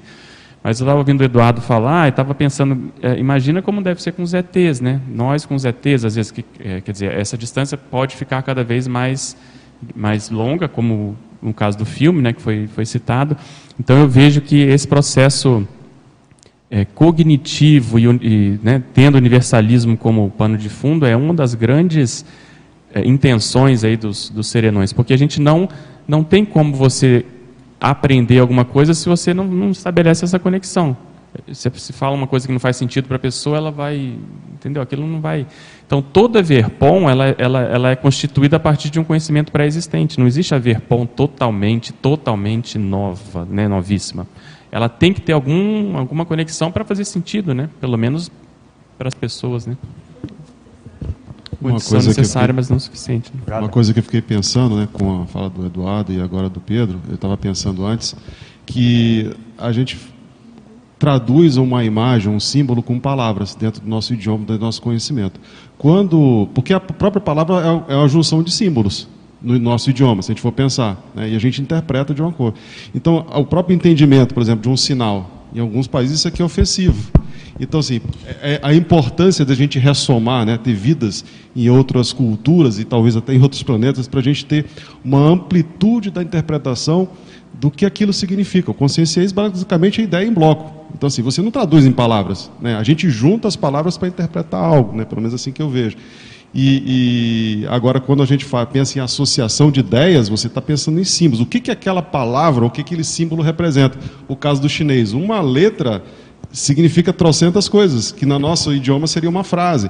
Como é que os egípcios escreviam? Com símbolos, imagens. E aquelas imagens davam a interpretação de uma história. Então, quando, a- a- obviamente, a própria escrita avançou, a gente começou a dar um, ressignificar aqueles símbolos do passado. Né? Eu, eu, pelo menos, a associação que fiz agora de 10. Então, no final das contas, o que a gente vai ter é, imagens. Quando eu penso na palavra água, trazendo, é, puxando a sardinha para mim, eu vou pensar em navegação, vou pensar em, em- em- hidratação e uma série de coisas. Mas a imagem que eu vejo da água, que eu traduzo como palavra água, né? por exemplo, se eu não soubesse que essa cor é azul, eu podia interpretar de N coisa, eu não saberia dizer o que, que é a cor azul. Então, no final das contas, é sempre o símbolo, né? puxando de novo a, a ideia da, da gente ter que ressomar em várias vidas. Né? É, é bacana pensar na, na telepatia, né, que não usa a palavra necessariamente quando vem a ideia em bloco, né? Quer dizer, como é que isso é interpretado, né? Como é que essa condição pelo paracérebro, depois pelo cérebro, como é que a, a mensagem chega e não precisa ser essa condição sequenciada de uma palavra depois da outra, né? Quer dizer, então você vai além do processo, vamos dizer, é, simbólico intrafísico para você ir na essência da, da ideia. Então é paradoxal, porque você precisa dominar isso tudo para preparar o seu cérebro para cérebro para poder fazer essas interpretações mais rápidas, né? mais de atacado e não tanto de, de varejo. Então a gente comentou isso um pouco na, na reunião, quer dizer, o não precisa dominar tudo aqui para não ressomar mais. O neuroléxico analógico é exatamente isso. Quanto mais palavras e conceitos a gente dominar, mais a gente rapidamente vai caminhar para o conscienciês que não precisa de nada disso. Então é, é, é totalmente paradoxal. Ô, né? Max. E ainda tem aquela, aquela situação preambular, que é quando você junta, aglutina muitas ideias em única palavra, que ela tem uma força ideativa muito grande e que ela é um preâmbulo da própria telepatia, né? Se a gente pegar lá uma palavra sesquipedal, que às vezes tem cinco ideias é, em sinergismo, olha a força dessa palavra. Na hora que você pensa na palavra, você já emite um holopensene uh, completamente possível de ser lido telepaticamente, né? Facilita. E além disso, você é mais é, científico pelo fato de você ser direto. Você não precisa contar uma Exatamente. história. Pelos prefixos né, e sufixos, pelos afixos de maneira geral, você já vai. A pessoa vai entender aquilo. Não tem, não é uma interpretação que alguém está dando, não é um quadro que você pode interpretar de todas as maneiras, né, de qualquer maneira. Aquilo já é, já, já tem a essência ali. Por isso que a, a terminologia científica se utiliza desses, desses prefixos. Então, quando você usa isso em uma palavra só, vem também essa carga mais reta, né, direta, científica, não tem muito por onde fugir, E- apesar de ter muitas coisas ali dentro, mas é, é dentro daquele, daquele veio, né? não Isso, tem e- viagem na maionese que eu quero E dizer. esse veio aí, ele tem força, porque é a Sim. força conjugada de todos os afixos e ideias ali embutidas. Mas eu queria tentar responder a sua pergunta, Max, eu fiquei pensando sobre isso.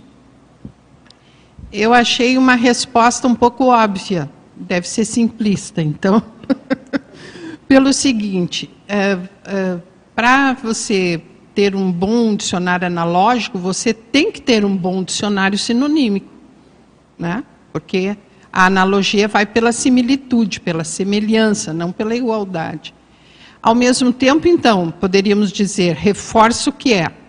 O, o antonímico reforça o que não é, mas se você olhar de uma maneira inversa, você chega também nesse processo. E o, o, o poliglótico é você poder usar o seu dicionário analógico em vários idiomas no sentido de uma é, universalidade de interassistência. Porque o, o, mecanismo é o meio, né? É, por, é o mesmo, é por analogia. Só que aí você está traduzindo essa analogia é, compatível à cultura que aquele idioma aí professa, né? Quer dizer, na minha cabeça é mais ou menos isso. Max.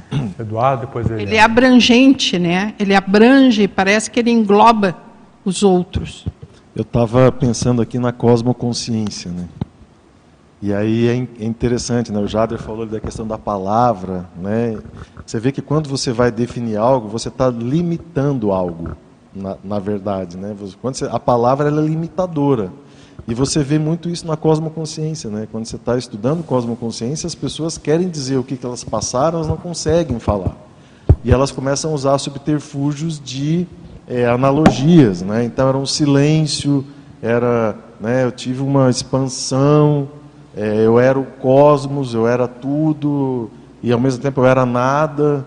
Então você vê que a coisa é muito pobre do ponto de vista do conscienciês, né? E talvez a evolução do raciocínio, né, seja você conseguir comparar tudo com tudo, né, em função de um substrato é parasináptico e paracerebral avançado, né, que é o que todo mundo busca, né? Mas é, eu lembrei muito da cosmoconsciência, como que a cosmoconsciência destrói essa questão toda é, material ali, é, né, orgânica do pensamento, da palavra, da definição, quer dizer, a coisa ela é, explode tudo. Mas isso né? aí, a cosmoconsciência é um exemplo também que ah, mostra como que é importante esse dicionário, né? Porque pensa bem, a pessoa teve uma consciência. Imagina se ela não tem um dicionário amplo para poder ela é explicar. para ela poder explicar. Não, o Valdo, Valdo no, no, no, Projeções da Consciência, ele fala né, dessa experiência dele de mental soma, da, né, dele ter expandido lá a coisa do mental soma. Aí você vê, ele tem aquela. Ele mesmo apelou para o processo até um pouco poético para poder. É isso que eu ia falar. Né? expressar é, o negócio. Você precisa né? trabalhar com as palavras além do processo muito linear, né? É. é. não, e isso chama atenção, porque se a pessoa ela não trabalha, isso é um limitador para ela ter experiência. E muitas pessoas que passaram pela cosmoconsciência, algumas embotaram depois. Quer dizer, elas não, não entenderam de fato o que, que aconteceu. Tem relatos disso. Então, veja, uma coisa é você ter uma EQM traumática e a coisa aparecer para você e ser forçada, né, ali a, aquela correção. A outra coisa é você ter uma estrutura paracerebral mais avançada que te propicie uma cosmoconsciência que seja sinérgica com o teu processo é, de, de, dicionário analógico e neuroléxico e tudo mais, que faça sinergia, né? Então é isso é ainda mais que, complexo, né? Isso que o Eduardo está falando, acho que é bem importante realmente, porque às vezes a gente acha que a pessoa só vai só vai passar por um fenômeno que ela vai ser capaz de compreender, e às vezes não, né? Então por isso que muitos que passaram por fenômenos de expansão da consciência apelam para a religião, né? Porque é a única coisa que ela que ela acha que, né, para ela entender. É referencial, né? Referencial. O professor Valdo falava muito do Pietro Baldi que não entendeu a clarividência viajora que ele teve e tal. Então, eu acho que muitas vezes nós estamos sendo preparados, muitas vezes, para daqui a algumas vidas poder ter fenômenos mais avançados. Não, o próprio, o próprio Swedenborg, né, eu acho que é o exemplo clássico né, de ter um fenômeno, ter uma experiência e deturpar totalmente em função de um dicionário analógico que ele tinha que era voltado para um processo místico, religioso e confundir Não, Você sabe o que eu acho mais bacana desse tema? É esse, essa junção que ele fala assim, ó, o autodesenvolvimento mental somático é intelectual e parapsíquico. Né? Não tem como você fugir, tipo assim, ah, você é um, um médium totalmente né, avançado e tal, você vai ter um teto. Se você não mexer com o seu processo, seus dicionários, né, de modo geral, Ô, Max, Só para responder a pergunta, do, se eu entendi bem, é, você é, queria estabelecer o nível evolutivo da pessoa pelo neurolexo dele. Eu acho que é uma condição necessária, mas não é suficiente, porque a gente tem na história pessoas assim com neuroléxico assim es- Avançado. esplendente assim, né? não sei se essa palavra existe, mas e que não tem ponteiro evolutivo Sim. nenhum. Então, o serenão, ele tem muito mais do que o neuroléxico, entendeu? É. Mas tem uma coisa que eu estava lembrando, E- Rosa. ah. Se lembra que isso é interessante, que o- uma das suspeitas que o professor Valdo teve de evoluciólogo era o Renzo Tosa, né? É, pois Por é. causa do neuroléxico dele. É, não, eu né? acho importante, Então, então é assim, isso necessário. é jogar com as duas coisas, só que tem que ter o, o ponteiro da Então, você cosmoética tem, ali, tem um né? exemplo perfeito, é uma condição necessária, mas quando ele É. teve aqui, ele achou, ele ficou na dúvida. É, é verdade. Entendeu? Não, mas Então- o negócio da suspeita, né? A gente fica olhando assim, poxa, pega É. um uma pessoa como ele, né? É um erudito de avançado. como- onde você vai investigar onde é que estão os evoluciólogos? Ele deu a dica, ó, vai por aí. Onde, onde as pessoas têm os neurolexos avançados, né? Vamos dizer assim, É, mais isso é legal da gente pensar, porque né, é condição necessária, mas não é suficiente. Então, se é um evoluciólogo, se é, ele tem que ter o neuroléxico, mas pode ter o Viu, neuroléxico. Paulo? não- Paulo que é interessado na pesquisa do- dos evoluciólogos, tem que procurar o povo com o neuroléxico aí. mais mas, foi- mas com o pé na frente e outro atrás, observando a, a, a, a, a intenção, a cosmoética, É, a né, primeira, tudo dele. primeira abordagem. Eu só queria continuar esse queria- assunto aí. É um assunto? Não, eu queria falar sobre dicionário poliglótico. Ah, tá. Então, só queria dar uma continu continuada Sim, você aqui. falo depois a. Sim. É, eu, eu vejo que fala que ela já é, está um tempão. essa questão de estimular o neuroléxico do outro né, pode ser uma função dos orientadores evolutivos e serenões. Como é que você consegue assistir, interassistir, estimulando a analogia né, e o neuroléxico da outra pessoa? Então, deve ser uma técnica básica dos orientadores evolutivos e serenões para poder interassistir também. E até a gente pode ver aqui na consciencioterapia também, né? Este processo para o evoluciente conseguir ampliar a sua visão. É. Porque muitas vezes a, a doença, a patologia, é a restrição. Então, É quando você consegue ampliar, você ajuda o outro a melhorar também. Né? Tem um verbete lá no dicionário que eu acho muito bacana da OEC, que é verpom para terapêutica. Que é a hora que você traz uma verpom, a pessoa é intermissivista, né?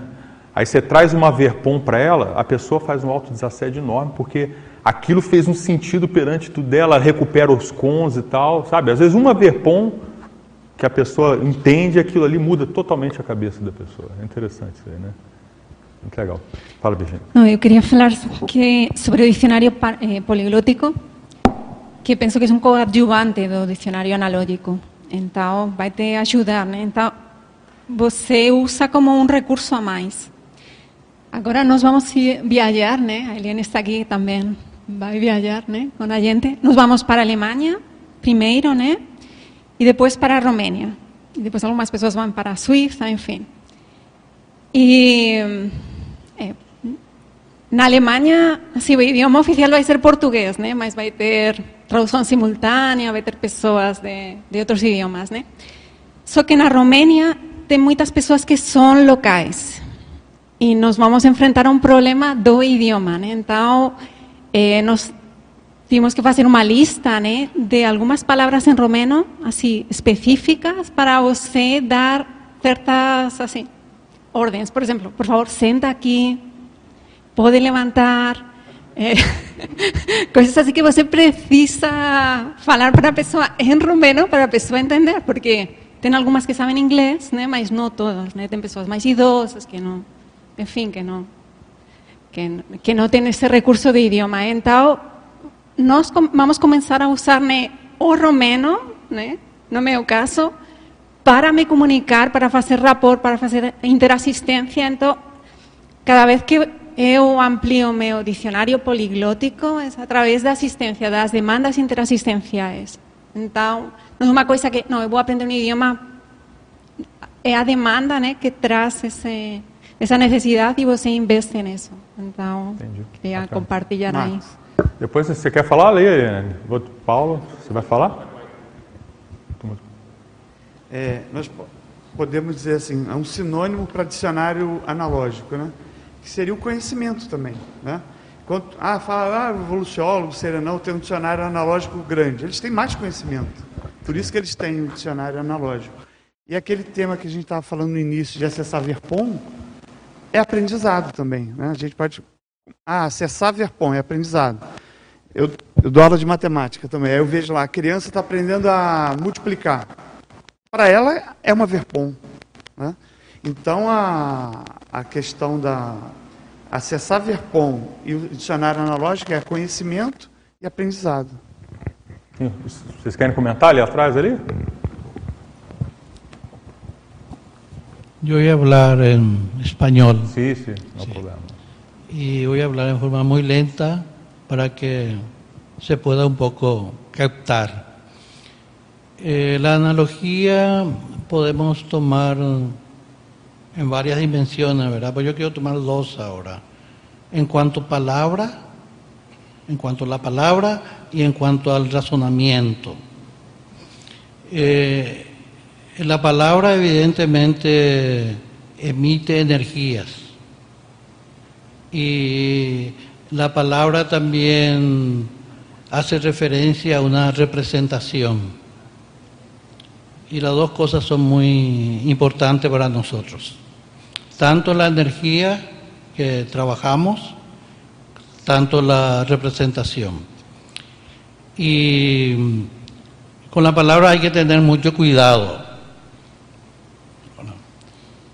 porque muchas veces están eh, una misma energía une dos palabras. Por ejemplo, el amor, que siempre usamos, su opuesto es eh, el odio. Y cuanto más grande es el amor, eh, más grande puede ser el odio. Entonces, eh, hay una relación vibracional entre estas dos palabras. Cuando una persona, por ejemplo, odia mucho a otra persona, es por algún amor perdido. Entonces, hay una música que dice, prefiero la indif indiferencia, porque es la forma de salir de esa circunstancia.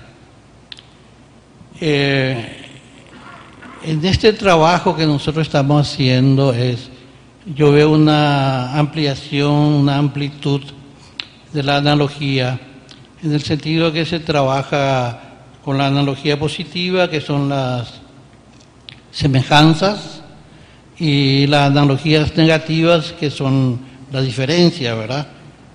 Las palabras sinónimas y las antónimas.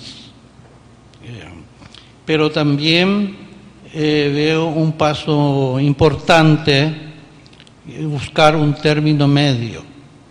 Eh, la analogía siempre es una comparación, pero conceptualmente necesita un término medio. Y ese término medio es lo que nosotros le estamos llamando una síntesis. Por ejemplo, entre la duda y la no duda está la incertidumbre. Y la incertidumbre es el principio de la investigación. Eh, importante, importante esto porque habilita, amplía eh, nuestro cerebro, nuestra forma de pensar.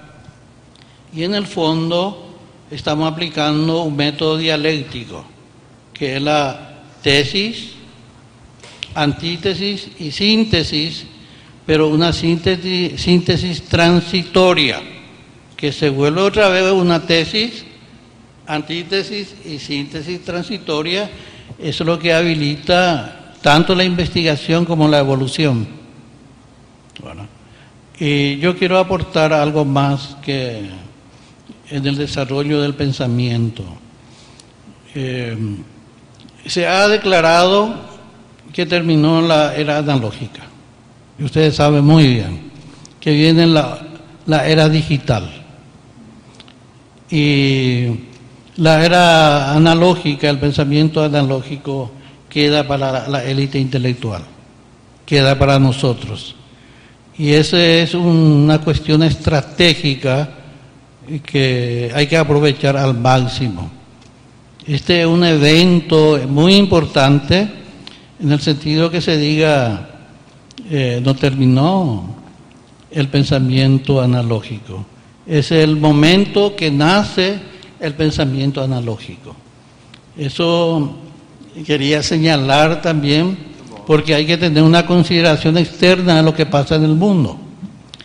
Por otra parte, eh, podemos ampliar más la epistemología de la analogía. Eh, la dialéctica es insuficiente sin un pensamiento sistémico. Y esto hay que ingresar como parte del pensamiento sistémico. Y es más, eh, para nosotros el pensamiento sistémico es sinérgico.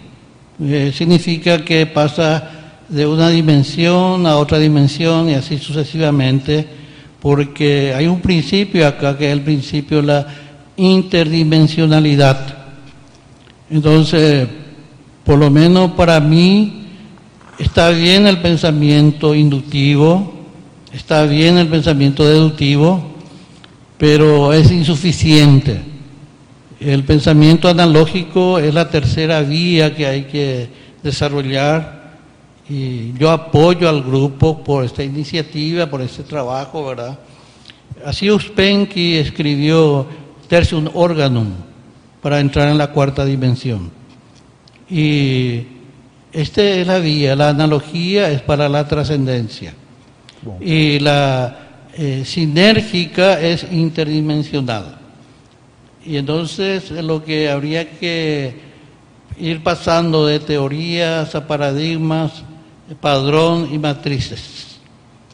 Y esto es lo que poco aportar, lo que usted estaba diciendo, ampliar el conocimiento. Y hay una tesis que podemos defender también que se nos está diciendo que eh, el cerebro es igual a la computadora. Eso no es cierto. No es cierto. Ah, lo que más se asemeja al cerebro es eh, eh, la computadora,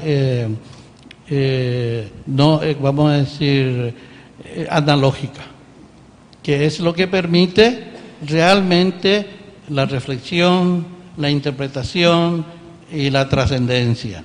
Eso es lo que yo veo un poco y siento acá, hacia dónde va un poco la dirección, y ojalá que esto también se pueda ir direccionando en un trabajo investigativo eh, que nosotros estamos realmente trabajando allá ahora con el profesor Alexandre. La próxima semana tenemos una reunión eh, de trabajo eh, justamente sobre la analogía. Yo le había entregado un trabajo mío sobre antropología de la cuarta dimensión, réplica e identidad. Muito bacana. E só queria chamar a atenção, né? Quem falou ali foi o Manuel. Ele tem uma tese de doutorado em analogia como método científico, doutoramento em, em filosofia. Ele e o Teófilo participaram né, do, do torneio, contribuíram bastante. Então, quem está falando sabe, sabe bem da coisa. Obrigado, viu, pela participação. Obrigado, obrigado pela participação. Deixa eu fazer minhas divulgações aqui. Então, a gente tem aqui né, a semana, a sexta semana de holotecnologia, que vai acontecer agora em outubro, de 23 a 29, né? E a gente vai ter justamente a prova da imagística, né? 22 edição da prova da imagística aqui. Né? Então, 2 de novembro, a prova da imagística? Muito bom. E o, o João, você estava querendo fazer uma divulgação aí da Consecutivos? Não? Quem? Priscila? Vamos ver. Estão ouvindo? Sim?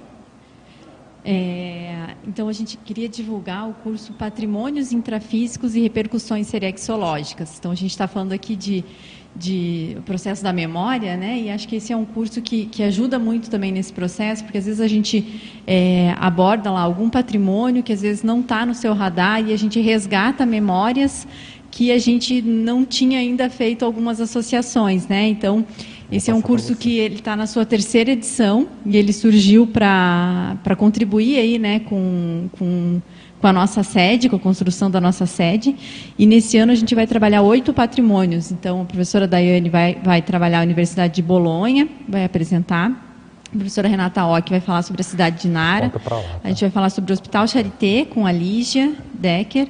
É, a Galeria Uffizi, é, o News Museu, que é um museu da notícia, Society for Psychology Research, Tintágil com a Mabel e a Holoteca com a Nara e o Everton. Então, é, a gente falou muito em, fazer essas associações, acho que o curso pode contribuir também. Muito bom.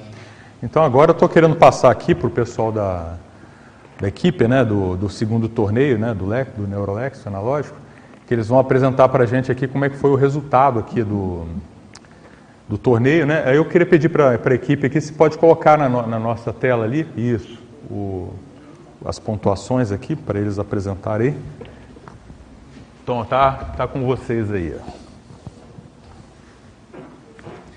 Então, pessoal, é, a gente gostaria aqui de passar inicialmente as pontuações do torneio, né?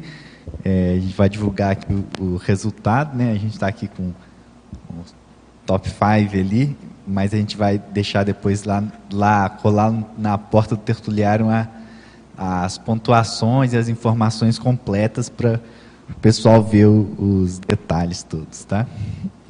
Primeiras pontuações, né? Então, o torneio foi no dia 2 de julho. Tivemos 16 participantes, 10 ginossomas, 6 androssomas. Tivemos aí cinco palavras que foram trabalhadas durante o torneio: sabedoria, silêncio, blindagem, lista, matiz. Quantidade de analogias levantadas no total: 2.281 analogias. Aí está com repetição, tá? Então você vê que, que já dá para fazer um missionáriozinho, já começar, né? No início do princípio do começo aí com, com um trabalho desse. É, médias de analogias que tiveram por palavras 456. Médias de analogias é, levantadas por participante foram 142 e média por palavra por participante foram 29, né? É, então ali a gente listou uh, as analogias válidas por palavra, né? É, que dá, dá uma ideia da dificuldade também de cada palavra, né? Então vocês veem, sabedoria foi ali a menos difícil, né? Teve uma média de 40 é, por pessoa, né?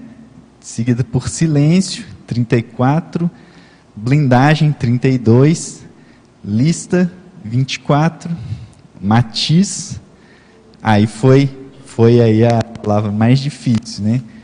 É, teve uma média de 12 é, válidas por pessoa. Essa aí é mais, essa foi mais puxada mesmo, né? Então, agora a gente vai é, apresentar aqui os, o, o, o ganhador do, do, torneio aqui, a gente trouxe os, os cinco primeiros com as pontuações, tá?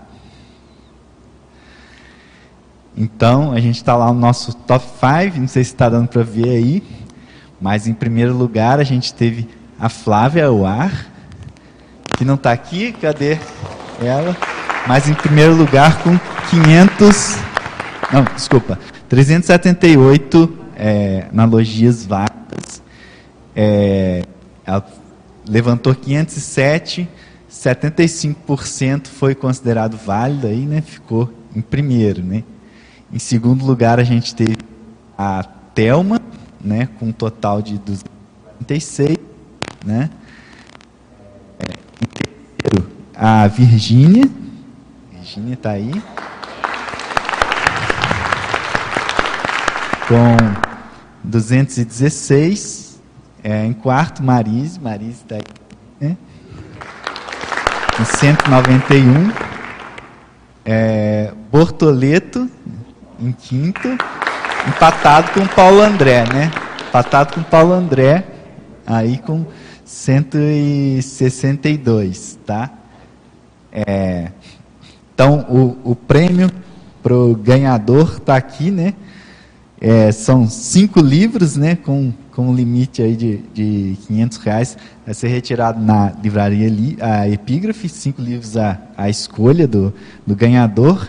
Agora não sei se o ganhador não veio recebendo, não sei se a gente dá para distribuir aqui o prêmio, não, né? Não pode. então a gente vai guardar é, aqui um fiel depositário aqui para entregar para o ganhador depois, né? Alguns destaques também que a gente levantou aqui, ó. Precisão analógica, Marise Barros. 97% dos itens levantados pela Marise é, foram, foram aí válidos, né?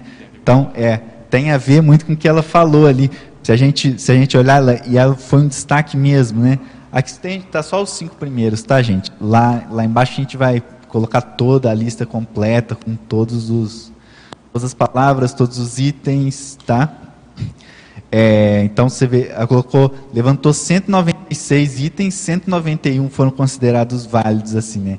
É um, você pega o documento ali, é realmente a prova dela era muito limpa assim, né? A gente é toda assim, muito preciso mesmo, então foi bem legal. Termos eruditos, a gente fez, levantou uma uma lista de assim, aqueles termos que destacavam, que eram fora de série, que era erudito, que ninguém da equipe, às vezes, alguns termos ninguém sabia, todo mundo tinha que correr atrás do dicionário para saber, entender o que, que era. Então, teve o, o, o destaque do Teófilo Martínez. Se é Marti, Martinez? Martínez, Martínez é, com cinco itens aí é, mais fora de série, né, que a gente teve que correr atrás do dicionário para poder entender colocou, tinha coisa ali que nem na internet a gente achou, a gente teve que ir lá no Holociclo para ir nos, nos, dicionários, dicionário de Guarani, para saber, entender qual que é a profundidade da coisa. Né? Então, fora de série, parabéns aí. É, e a pontuação máxima por palavra que a gente é, separou também. Né? Silêncio, a Flávia é, fez o máximo aí de 88 itens válidos, né? Sabedoria, também a Flávia, com 139. Matiz, a Marise, né, com 39. Também o povo da arte aí, né? O Matiz é mais fácil, né? Menos difícil, né? É, blindagem, a Thelma, nossa especialista em blindagem, portanto. Quem, quem quiser saber mais sobre blindagem, Thelma. E a lista é com a Flávia aí, né? Bem, aí a gente aproveita para deixar o convite aí é, para primeiro para preparação para a próxima para a próxima edição, né? É, já pode marcar aí na agenda, ó, 9 e 10 de março, é, está preparando uma, uma atividade, que é um curso, que é o Neuroléxico, Neuroléxico Analógico e Parapsiquismo. Então, para a gente trabalhar essa interseção da, do neuroléxico com com processo parapsíquico e isso já preparando para o terceiro torneio, né, que vai ser no dia 11 do, de agosto do ano que vem. Né? Então, 9 e 10 de março o, o, o curso de, do ano que vem e o torneio do, é, é isso aí. A gente queria agradecer o pessoal do Círculo, o apoio, convidar então toda a comunidade né, para esses eventos, para a gente poder ajudar a desenvolver, não só individualmente, mas coletivamente, o processo do, do neuroléxico. E uma coisa é, muito séria, a gente não deixar a peteca cair né, dessa, dessa ideia. Então, quanto mais pessoas puderem participar, é, isso ajuda, a gente vê, né, foi muito rico aqui o debate hoje, com os relatos, como que a gente ganha com isso, como que a pessoa entende mais né, a, a vida do próprio professor Valdo, né, as ideias que ele trazia, as ideias de, dos serenões. Então fica aí o convite, já se programe para a gente poder estar junto lá no que vem. Um grande abraço e obrigado. Só mais um, só mais um recado. É, o pessoal que fez a prova, é, a gente vai, vai organizar os papéis é, e vai deixar disponível a partir de amanhã no holociclo, né, para o pessoal poder retirar, tá? Que aí lá tem as, as correções, né, o que, que a gente considerou, o que não considerou, para poder ver também, né? Ok, pessoal, a gente agradece então né, a equipe aí do torneio do Neurolexo Analógico. Eu queria passar aqui para a Daiane aqui para trazer para a gente as pontuações do círculo de hoje. Então, as pontuações foram 90 espectadores simultâneos, 242 acessos, 32 presentes e 12 autores. Muito bom. Pessoal, então a gente agradece a presença de todos aqui, né? Desejo um bom dia, muitas pesquisas aí nos dicionários para todos nós aqui.